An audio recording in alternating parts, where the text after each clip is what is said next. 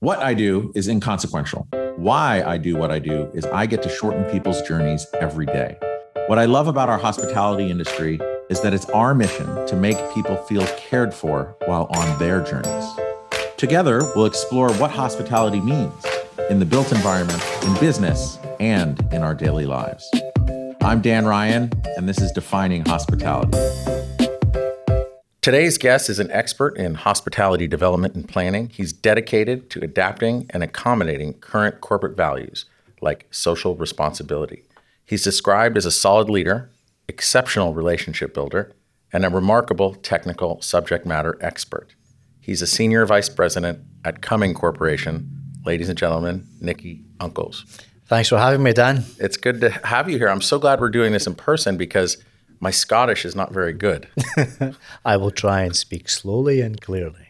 Um, so there's a lot of th- a lot of subjects I want to cover with you, but um, first, I just wanted to ask, you know, just for those of you who don't know, you open hotels, right? You're conducting the symphony of all the consultants, the construction, managing all the budgets, uh, mostly in the luxury side, but you're really getting all these things to come together on a postage stamp at some point in the future, on time, on budget, in the luxury space.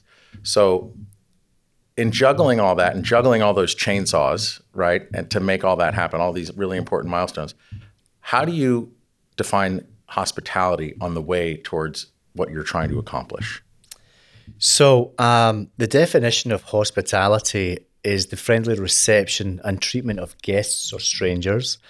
To be genuine means to be authentic and sincere.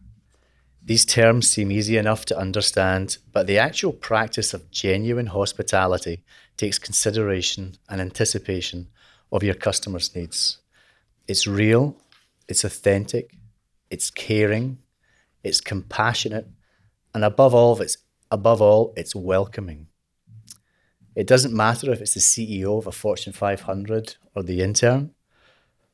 True hospitality is an emotional connection with the guest. And all guests are guests.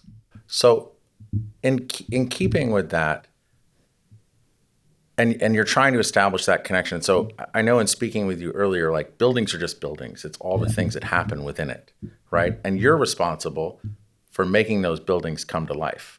When you think about that, um, how do you balance all those things while still trying to drive a project to open on time, so that the owners that you're working with are happy and and they feel that same way when it opens? How do you manage all the stakeholders?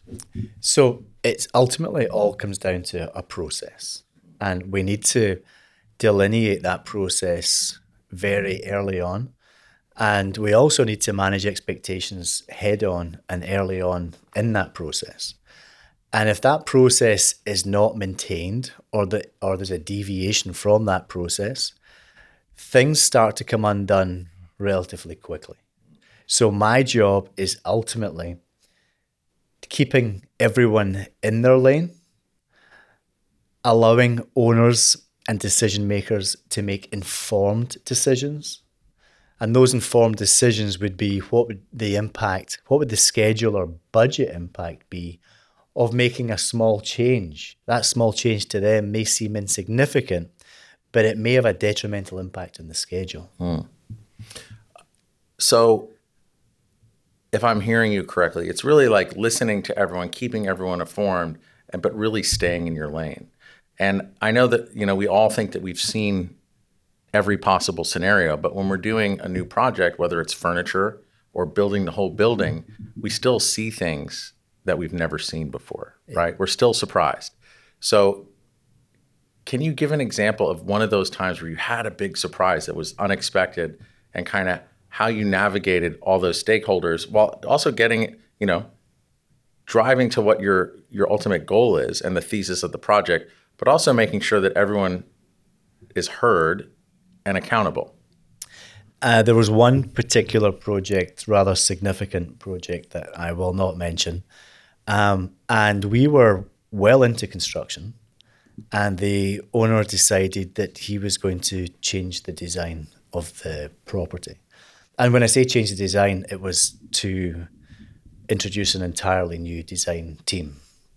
Um, so at that moment in time, as frightening as it was, the only way to best protect the client was to ensure that the program remained somewhat untouched and that the changes that were brought to the table were more tag finishes by way of ID and less layout changes. Mm.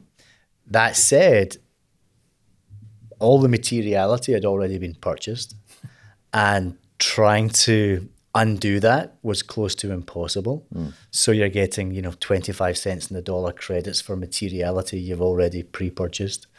Um, so we were trying to best encourage, and I use encourage um, carefully here, we try to best encourage the design team and the owner to harness those materials we'd already purchased. Mm. And uh, ultimately, there was um, back and forth, and there was a compromise like there is in most, thing, most things in life. And it opened it opened to great year, fanfare. It opened a year late and massively over budget. uh, we uh, we had a tsunami of change orders that we had to best navigate, and um, that was you know a, a, real a real challenge because you know it was myself and one other cost manager against uh, an army of engineers who were looking for ways of sliding paper across the table to say you owe us this amount of money, and mm. we had to not only verify the validity of those change orders, but really tear them apart and dig into the the unit pricing, the rates, the materiality, and you know try and best protect the owner as we could. I mean, ultimately, we saved you know significant amounts of money, but there was still a huge budget bust as a result of that change, which mm. was well, it wasn't you that changed the design as everything was going, right? So you just at that point you're dealt a, a, a hand and you have to adapt and get it done. All we could do at that moment in time was mitigate the overall risk and exposure. Mm. Great. Um, so coming, okay, so there's a couple. This next area it kind of dovetails into a couple different things, but obviously we just went through a pandemic, right? And as an as being in the in the storm as a supplier, um, you know, it was really about hanging on. Like, how do we hang on and do this? And there were a lot of people that were that hung on. There were a lot of people that didn't. And then there were the few companies that really took it as an opportunity to grow. And I really think that you guys took this as an opportunity of growth through acquisition and growth. I think you started before you you you carried on through the pandemic how, as a company, going through all of that, did you guys communicate with each other and maintain that culture of abundance and growth? We were very fortunate in that construction ultimately was an essential um, requirement and it allowed us to continue. I mean, we slowed down. I can only speak to my hospitality projects, but you know, we slowed down for you know, a couple of days and we were back at it. It was, you know, permits were changed. We were railroading through uh, all the projects as essential works. And it was really about not necessarily staffing the projects. The construction itself was somewhat unchallenging. It was the, in the months that followed the initial shutdown, the materiality shortages became a, a huge, huge challenge. And we saw the unforeseen uh, escalation in both materiality and labour. It was a it was a very challenging time. Uh, we we did get through that. Ultimately, a lot of the budgets uh, had to be compromised, and there was value engineering introduced to offset those uh, escalations. Um, and towards the end of projects where we met what I thought was the single biggest challenge was the shipping. Um, you know, most FF&E, uh, those vendors are, are coming out of, you know, Vietnam, China. Um, a lot of the vendors, you know, will say they're in Canada, but ultimately the, the materials themselves are fabricated in far off distant lands. And um, we had to work hand in hand with the procurement agents to best navigate those troubled waters. And it was massively challenging. And it was, you know, hand to hand combat daily um, to get those containers to a US port. Yeah, and then, but also I got the feeling, and I also saw that you guys continued to grow through Oh, then, right? Uh, apologies, yes. So we actually grew, you know, 25% year on year through COVID, through COVID. Um, and was that organic or acquisition, or both? it was a combination. I mean, the majority of it was ultimately acquisition, and you know, uh, where where others stumbled and, and floundered, we were in a fortunate position to be strong, and um, Derek and, and and the rest of the team saw it as a real opportunity to to grow, and we you know doubled down on the on the acquisitions and and and, and grew the business you know quite significantly over the past three years. Wow. I mean, it's pretty amazing because there are companies that did grow, but most of most everyone, most companies were just hanging on. So how did you guys like I guess what was the strategy? Who who said, "You know what? It's time to acquire. It's time to go." And then I guess you just had a lot of dry powder in there, like You know, there was no magic sauce. There was no secret formula. Um, we adapted to suit, and you know, we were adapting continually, uh, and we evolved all the way through COVID, and we continually evolve to this day. You know, we're, we're, we're very fortunate in that hospitality is uh, a, a small sector in Cumming's overall overall portfolio. We're very well diversified with aviation, transport, infrastructure, education. Uh, so we we we were fortunate that where if one market sector was hit, uh, other market sectors flourished. Um, that said, for hospitality, we were very fortunate in that we predominantly are focused in luxury and ultra luxury hospitality, which saw phenomenal growth through COVID. Yeah. Um, it was the uh, select service and extended stay properties that got decimated. Um, they're making a strong comeback now, but I mean, let's face it, they were decimated. But uh, those ultra luxury properties excelled. I mean, you look at uh, uh, Amangiri in, in Utah with Canyon Equity. I mean, those guys were sold out years in advance um, with, with with the offering they had, the very unique offering they had. So ultra luxury, we were very fortunate. That was one of our core focuses of hospitality. So that's a good point because in I, I hear that you're well diversified. Like I mean, I, I see it, but as I'm hearing you say that, um, so I guess a two part question. One is, how do the do the learnings that you learn from working in ultra luxury or luxury and ultra luxury hospitality, how do how do the learnings that you you gain on projects apply to the other channels like aviation, commercial, you name it. Is there is there any kind of learning or way that or you I know you said processes, it's all about process, process, process earlier. Is there anything that you guys have learned or distilled from hospitality, distilled whiskey, scotch, there we go. But um, is there any does it does that apply to all your other channels? Number one, and then number two, and and how? And number two, um, how, how do you define and stay as a leader in luxury and ultra luxury based on all those learnings and findings? Like, what keeps you in that sandbox?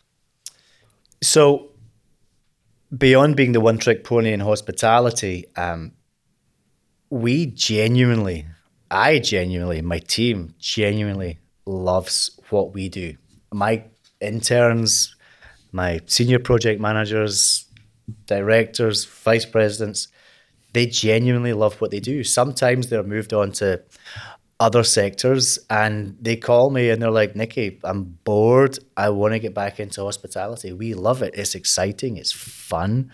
It's you you can relate to it immediately, and there's no bigger kick uh, than going back to past properties that you've lost bags of blood, sweat, and tears on over years, and you're actually now seeing them operate successfully. There's no bigger kick out of that. And and I take my family back to properties I've previously worked on, and I I, I love to be there. Um, because we love what we do, um, it's it's easier uh, when you do what you love, uh, and and and we have a very strong connection with the luxury and ultra luxury market, and owners and developers, you know, like to work with us. They they they know the attributes we bring. We don't need to sell ourselves. Um, they know the value that we that we can immediately add, and we like to get involved in these projects early on in the process. That's where we can best mitigate overall risk and exposure. Uh, and sometimes owners and developers bring us into the process later in the day when they're already nine months pregnant and we're holding their hand, taking them into the into the maternity ward. Mm. Or you're already on it and then they change everything in the middle.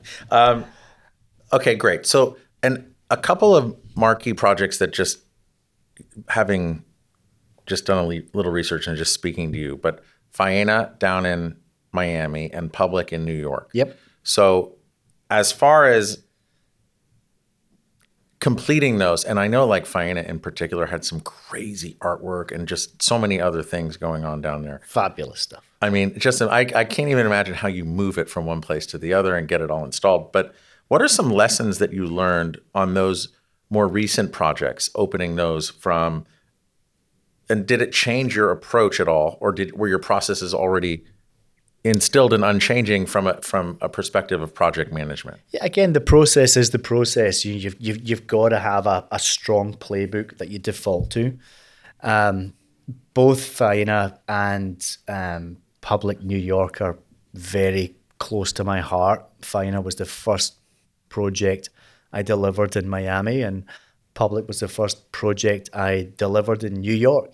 Um, I work with both brands to this day and uh, we're still at um, at Public in New York, continually evolving and developing their program. Mm. And um, I'm fortunate enough to be uh, helping Faena um, deliver uh, their New York property. Mm. And then, oh, when is that opening? Um, I'm not sure if I'm allowed to share that, but the, the, the, target was towards the end of 24, but I think it's probably going to push into Q1 25. Okay. You can tell me and then kill me. Yeah. Okay. If you were to compare or contrast yourself to non-luxury or ultra luxury, how how does that white glove project management and process is is it different from just a regular project to a luxury or ultra luxury project? Yes, it's it's it's dramatically different. And um, how? So um, people probably owners probably wouldn't necessarily stomach or have the appetite to pay the fee associated with having us deliver uh, Days Inn at exit five and 95. Um, you know, ultimately, that's a very generic um, rollout and it differs. It's a, it's, a, it's a completely different universe to a, a luxury or an ultra luxury for that matter product, which is completely unique, and every program element of that property is completely unique. Whether mm. it's the the theater and the stage, or if it's the the bars, the restaurants, the F and B, the uh, the back of house, the guest rooms, the presidential suite, the roof terrace. It's the spa, the pools, these program elements and and no one hotel is is similar to another. I mean you're starting ground zero every single time. Mm. and then is there anything okay so another unique thing that i see when i look at when i look at you guys and see there's you derek and gavin who are like all scottish. How did you guys meet? And then how what is that uh, uh Scottish thing going on. This the Scottish mafia. The Scottish mafia. What is that? Uh, well, I mean, ultimately, uh, Finlay Cumming is the genesis of the entire Scottish mafia, right? so it you know Finlay founded Cumming in, in '96 out of Irvine, California. Um, Derek and I were both at Glasgow Caledonian University. He had a, a, a, very clear roadmap into what he was doing, and, and he graduated and moved straight out to California and was probably Finlay's fourth employee. Um, I was a, a little bit behind um, in that um, Derek saw what I had done in Miami with uh, Faena, and um, he'd taken a, a, leave of absence to go and work with Starwood Capital uh, on the uh, acquisition side of things, where he obviously grew a deep relationship with Gavin, who was heading up development for Barry. Um, so um, I think Finlay had suggested to Derek that he'd completed his masters in, in mergers or acquisitions and come back to Cumming. And he did. And uh, thankfully, he called me after completing Faena and, and suggested I come and help spearhead and grow New York. Um, I don't think he was as convincing to uh, Gavin, who went off with um, Peter to form uh, Lehrer. But thankfully, um, a couple of years later, um, Lehrer was a very natural uh, uh, acquisition for Cumming in that uh, we were the very much the scrappy dogs in New York, um, whereby Peter was very well established, you know, pedigree, pedigree, um, project manager. So for us to truly be recognised as, you know, true heavyweight project managers, um, Lehrer was a was a, an easy target, and thankfully uh, Peter uh, came into the family, and um, I thoroughly enjoyed the years I, I, worked with Peter and, and learned a tremendous amount. Mm.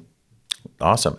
And then, so I didn't realize that it goes that far back. Okay. So when you think about, I, actually, earlier you said that you prefer to come into a luxury or ultra luxury project at a very early stage because then you can add the most value. And then how are you on those projects where you come in at a very early stage? If you could share an example, um, what kind of value do you guys add? Is it is it as far as assembling the whole team? Um, because setting up before that, even before. Okay, so like walk us through like what an early stage um, relationship looks like and what the value drive from that is. So when we're fortunate enough to be asked to the table in that instance, typically the client has a vision in mind, and we're ultimately trying to help them land that vision on paper. And um, that would start with uh, a super high level charrette where we would identify what the outline program's going to be. And to do that, we would typically have a, a go to of who we think would be a, a very strong master planner, uh, because a lot of these sites can be, you know, s- spread over, you know, hundreds of acres. Um, so we need a, a, a, master planner, whether that's an architectural master planner or a landscape master planner, and we work with both. And um, we have our preferred teams that we like to work with, and we would sit down um, over a two-day event, better, fuller understand the vision of the client and literally start mapping it out on you know paper a0 paper with color pens what the hotel program's going to be the size the volume the the program elements the landscape the roads the infrastructure. Um, and you know when we kind of spit that out what we think the program's going to be we can start pulling together some super high level ROM budgets. And you know more often than not that ROM budget is is not received very well and we go back and start pulling back in the program. Um, but you know that's where ultimately a project lives or dies is that first couple of days sitting down with a master planner and trying to land what's the baseline program what's the baseline budget and then does it even pencil? Yeah and then from the times that you're brought on in that early stage i mean you must do look backs to say okay this was like the pie in the sky. We came up with these numbers. Now we showed it. I think they weren't too happy with what the numbers look like. Like you shoot for the stars, then it's like, okay, well, let's, this is what you guys want. Now let's see how we can come up with something that's more reasonable. When you're done with the project, how often do you look back and like? I mean, you must do it on every one. Just compare and how do you rate yourselves? more than once. Um, we've sat down and we've been through the trying to land the baseline program and that baseline uh, budget, and the clients had massive sticker shock and said, "We need to pull back the program," or sometimes they've said, "You're completely off target," and we decided to part ways and go in our own direction and later find out that their you know 70 100 million dollar budget whatever it is is is actually the 200 million dollars we told them it was going to be three years later. Um, and you know there's not much we can do at that point but say you know we told you so. Um, but you know more often than not the number we give is the right number and um, program needs to be pulled back. Okay. Because it's not going to be that luxury, ultra luxury property by value engineering it, right? Right. This just value engineering uh, and Aman resort it happens, but you know you cannot, you cannot do anything that would have any ability to impact the overall guest experience whatsoever. Totally. So that and that's that's really what's driving is that guest experience. Hundred percent. Listen, a, a guest arrives and they, they, they see the pretty things, the exterior finishes, and they've really got no idea what's going on behind the walls.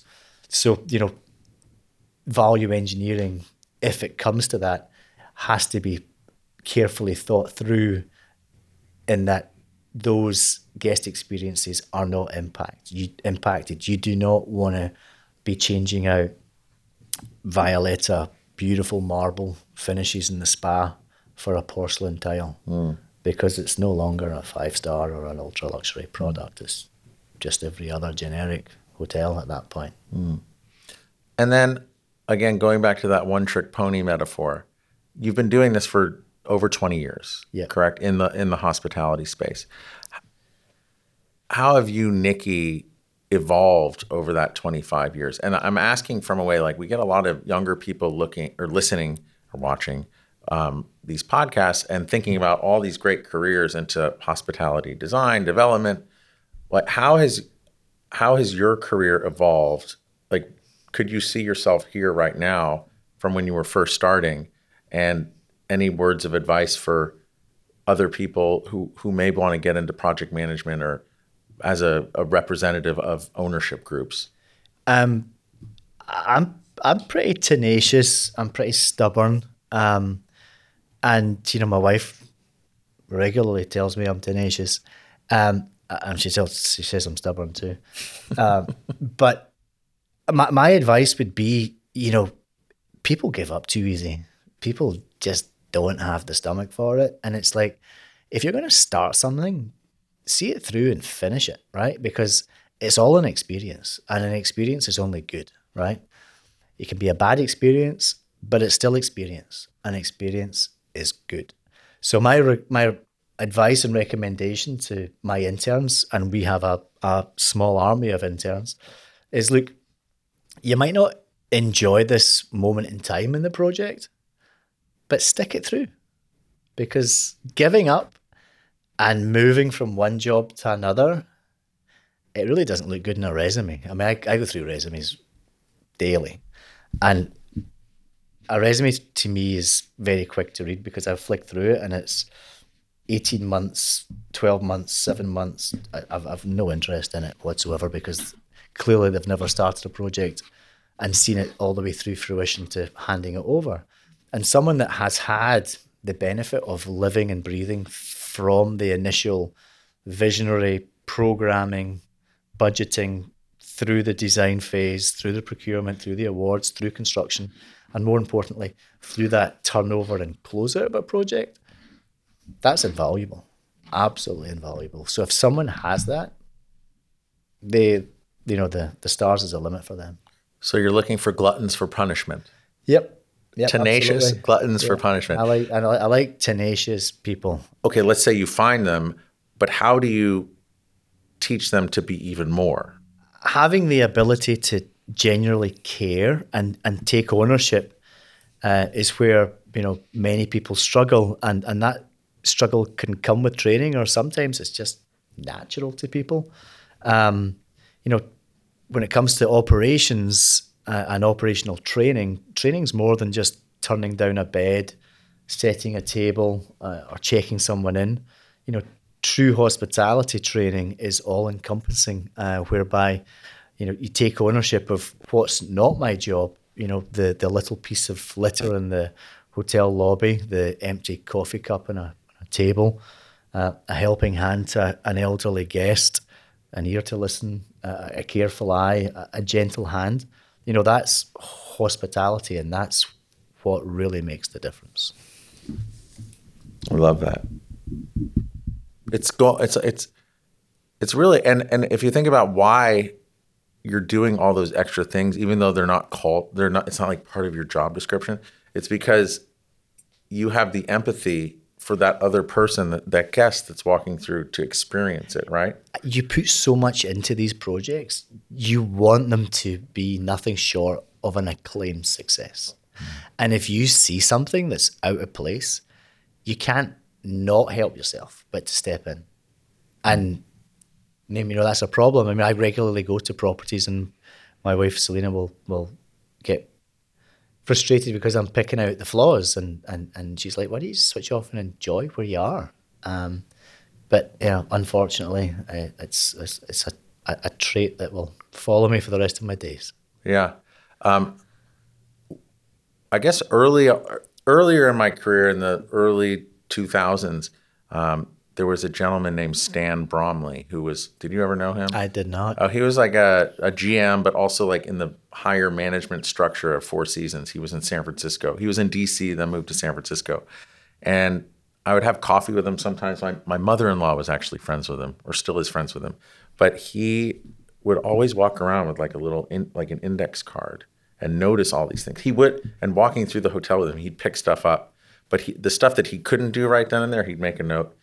And let's say there were fingerprints on a door or just other things that were out of place. He wouldn't go to the person that was responsible for that because that would have been a missed opportunity for training and growth for the manager. Yeah. He would collect all these things and then sit down and be like, okay, I noticed this, this, this, this, this. Like, what can you do about it? So in a way, he's if he went directly to that person, he's taking an opportunity for learning and growth for that manager.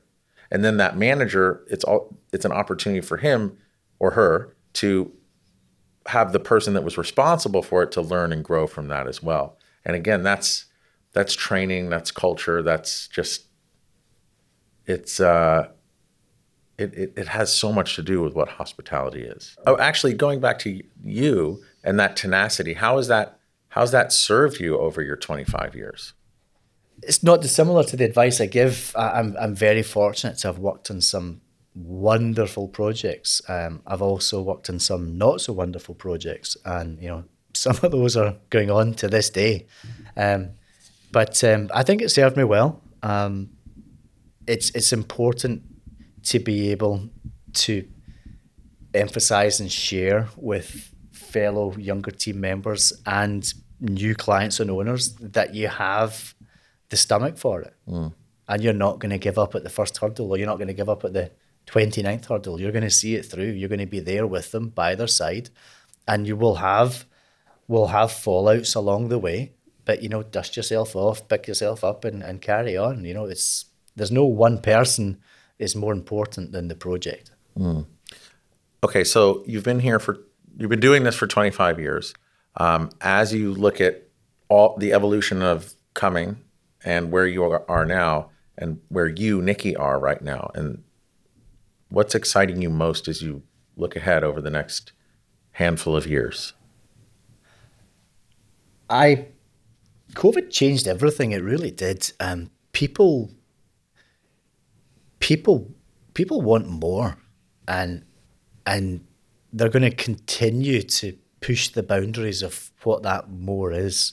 Um, there, there's talk and there's I'm witnessing all inclusive making a, a, a strong comeback, but you know people want more. They want better experiences, and those experiences can be on property, they can be off property, but it's it's the the world of hospitality is forever changed. People aren't going to accept substandard anymore. They want good finish. They want good service, and it's got to be consistent.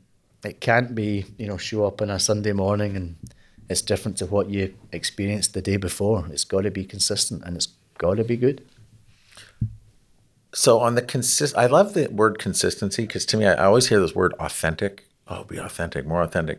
But to me, what authenticity is is just really being consistent on what you're delivering, right?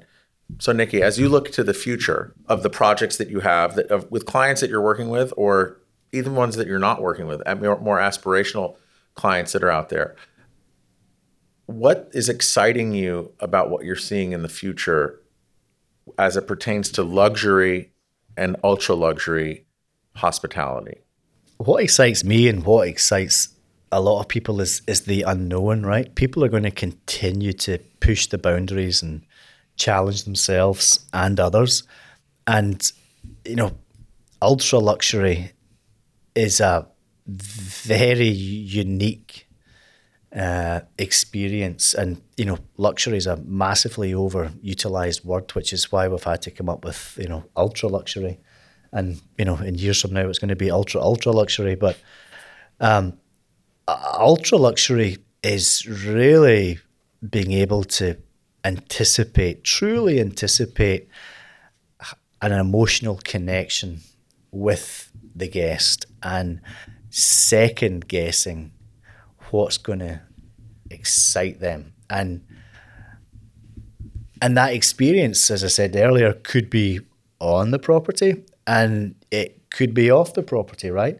And um, there's one particular flag that i'm aware of that because of who they are they have an ability to give guests an off-market experience in that if they were in Zion National Park, for example, they could literally drive in the back door, not see another tourist, and have a literally VIP gateway entrance to Zion National Park. Mm.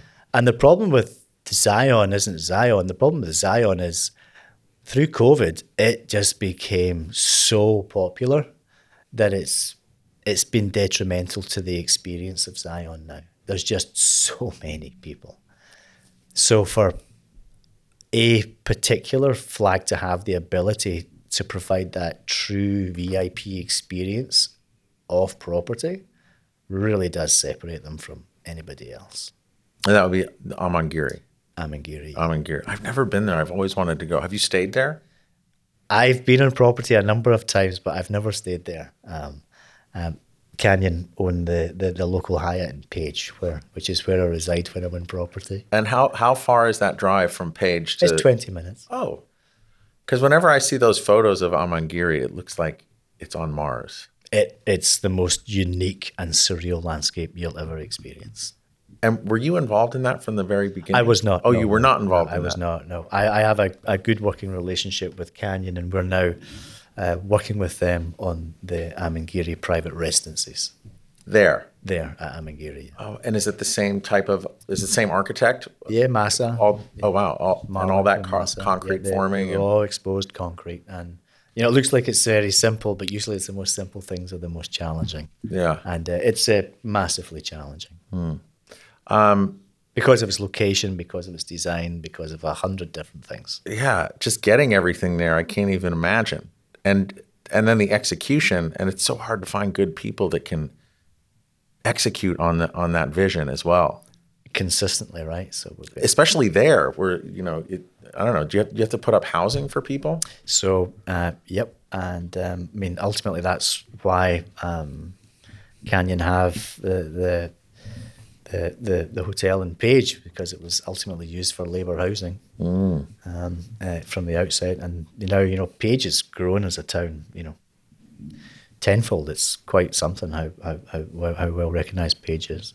But yeah, it's it's all of the above. There's there's uh, accommodations to be provided. People aren't expected to come and go. It's uh, it's it's very challenging and it's very cost prohibitive too. So I want to go back to something you said about LEED. Like I'm I'm a LEED accredited professional. I was like very hook, line, and sinker bought into it back in 2008 or nine. Yep. Plus, it was something to do after the financial crisis when there was not a lot of work going on. But it, I had time to like do a real deep dive into it, and I I really appreciate everything that LEED brought to the vernacular of what we what we're all doing, and it kind of helped push sustainability and like an action plan for what we can do in the built environment. However, I come from like the FF&E world, right? So oftentimes LEED does not apply to that. And as much as I appreciate how LEED moved the needle, um, if you look at a building, let's say it lasts 100 years, if it goes under 10 building. right well let's just say like you're building a, a new building it's 100 years i just like 100 because it's easy math you might if, if you're doing a renovation every 10 years that's 10 renovations of ff&e that goes in and out. The supply chain the materials the impact. And i think that while LEED is a great start it doesn't address all the things that go into it from a furniture fixture and equipment perspective. Um, as you're dealing with companies like Six Senses or Star, uh, Starwood or One Hotels, because you've worked on all those, right?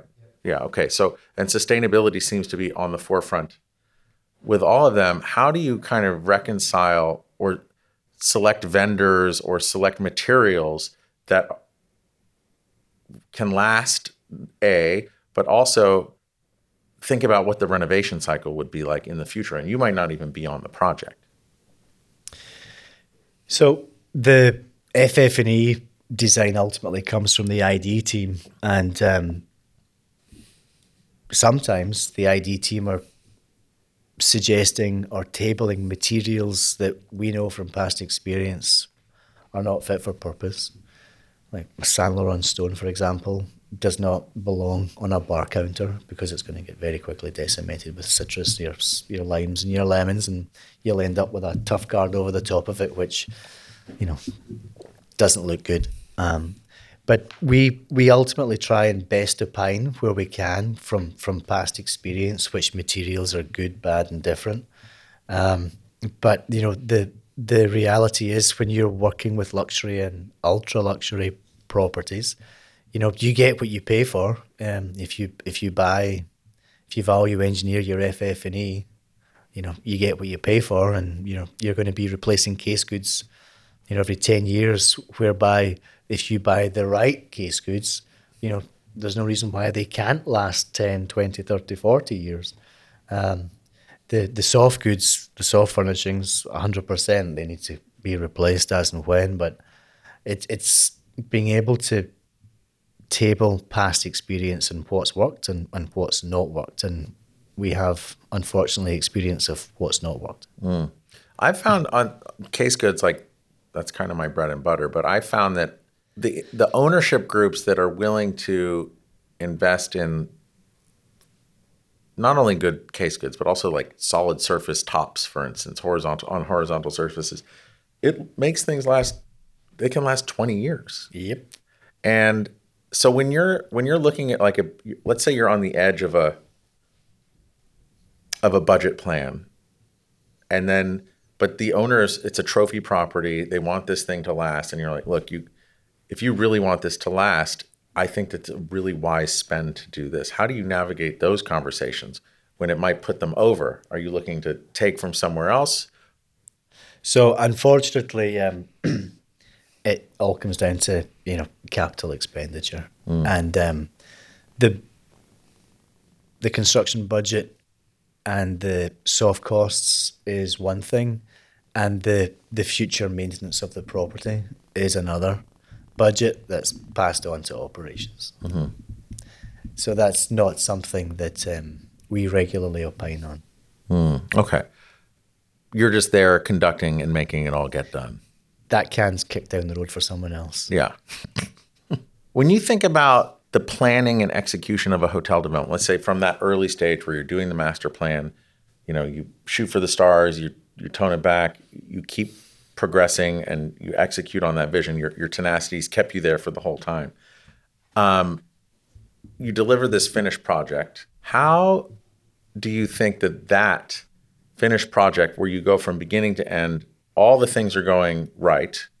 How do you think that that helps define the hospitality experience that a guest may experience? Or do they not experience it? They they they have no little to no idea what's happened to make that experience possible. So they're just seeing the end result. That's like it's kind of funny. It's like it's almost as I mean, if why should they? Right? They're paying top dollar to be there. yeah, You know, they don't. Why should they care? Right? They want to walk in and just be. They don't. They don't necessarily want to be wowed. It's you know, if you're paying that money, it's an expectation. Yeah, and I, I and on one hand, I also think it's similar to if signage or way wayfinding is done really, really well, you don't notice it. You just wind up getting to where you're supposed to be. So, on that, like, um, and I keep defaulting back to Aman and uh, Amangiri in Utah, but you know, the when people when people talk about signage and more importantly, um, identity at the, the at the, the gateway to some of these sites, they, they have these grand ideas about monolith signs and hundreds of thousands of dollars more. Um, when you look at Aman, it's um, it's literally a, a, a farm gate, an electrified farm gate on a four by four uh, post with a small twelve inch sign that says Aman. and that's it. I mean, they're not expecting people to drive past and say, "Oh, there's Aman, let's go in." You know, you're going there because you're going there, and sometimes less is more, and I'm a big fan of less is more. How did you wind up getting into all of this from uh, Glasgow, Caledonia, into project management? Is that something you st- you want you studied from the beginning? I, yeah, I've, I've always I- I've, I've always been in hospitality, so I, I did quantity surveying at Glasgow Caledonian, and I did my placement year with a, a, a small um, private practice in Glasgow, Fitzsimons, um, and um, there, you know, they, I was thrown into the deep end, and I and I really really enjoyed the experience. And one of their clients at the time was um IHG, um, and uh, you know after I graduated, I went back and I worked closely with um, Fitzsimons and IHG, and we ended up touching you know ninety eight properties and. In three years, um, you know, soft renovations, hard Throughout renovations, Europe? extensions, just in the UK. oh, just in the UK. Um, and then I moved on and went to another firm and ended up um, packing my bags to go to the Caribbean in 07 and kind of haven't, haven't looked back and migrated north to Miami in 16 and con- uh, sorry, migrated north to Miami in 12 and continued the migration north to New York in 16. I'm here now. And then if you think back to growing up in Scotland when you're when you're homesick or you want a little touch of Scotland, what, what what's your go-to food that you you really miss? Unfortunately, um, most of the food choices in Scotland probably aren't the healthiest. That's okay. What's your favorite? I love all food. There's not food, not much food I don't like. Um, but um, you know, Glasgow's well known for its curries. Uh, tremendous, um, tremendous. Some of the best curries in the world are from Glasgow. Chicken tikka masala was founded in Glasgow. No way. Yes, Really? yes, Mother India. Um, so I, I'm a big fan of Scottish cuisine. Yeah, Chinese and Indian food, fish and chips. I- I'll have it all. Scottish is everything. Yeah. Okay, so back to Glasgow Caledonia University. How old were you when you finished? Uh, early twenties. Early 20s. Okay. So the 48 year old Nicky that I'm talking to, sitting across from right now, if you were to magically appear in front of your early 20s self, what advice do you have for yourself? Um, I probably would have got out to the. I probably would have got out to the states sooner. Really? Yes, there's just so much opportunity here. So just pack up your bags and go. To my younger Nicky, yes. And where would you have gone to? Oh, probably New York. There's just, I mean, it's not called the land of opportunity for nothing. There really is so much opportunity, and if you want something, just go and get it. I love that. That's been that's awesome. Yeah. I, I feel like we don't hear that enough anymore. Yeah. Oh well, thank you, thank you. Welcome. I wish you came here earlier too. Oh yeah. Um, if people want to learn more about you or Cumming, how can they get in touch or learn more? Yeah, reach out to me on LinkedIn if I if I, if I, if I think you're not an axe murderer, I'll, I'll I'll get back to you. but yeah, LinkedIn gives me some some sense of privacy. So uh, yeah, please, anyone that's looking for work or advice, reach out, say hello. Anyone that's looking for a good project manager, I'll uh, I'll give Dan my cell number and you can pick up with him directly. Yeah. Well, and then actually, that reminds me if there are other companies, because you're still on the acquisition path, correct? I I, I believe yeah, Derek and John are yeah. Okay. So if there are there, if there's any companies that are looking to be acquired or grow through acquisition, you're welcoming those calls too. I would have to uh, direct that back to uh, Derek and, and John. Okay, we'll we'll direct it back to them. Maybe I'll get them on one day and they can they can discuss it. Um, well, thank you for bringing me to your office. It's been so fantastic. I really appreciate your time. I know how busy you are opening up all these properties. So thank you, Nicky. Thank you, Dan. Thank you for having me. Yeah, and then I also just want to thank all of our listeners. Um, without you and our growth every single week, we wouldn't be sitting here right now. So thank you. And if this has changed your idea of hospitality or how to deliver hospitality or luxury or ultra luxury hospitality, please pass it along. And thank you.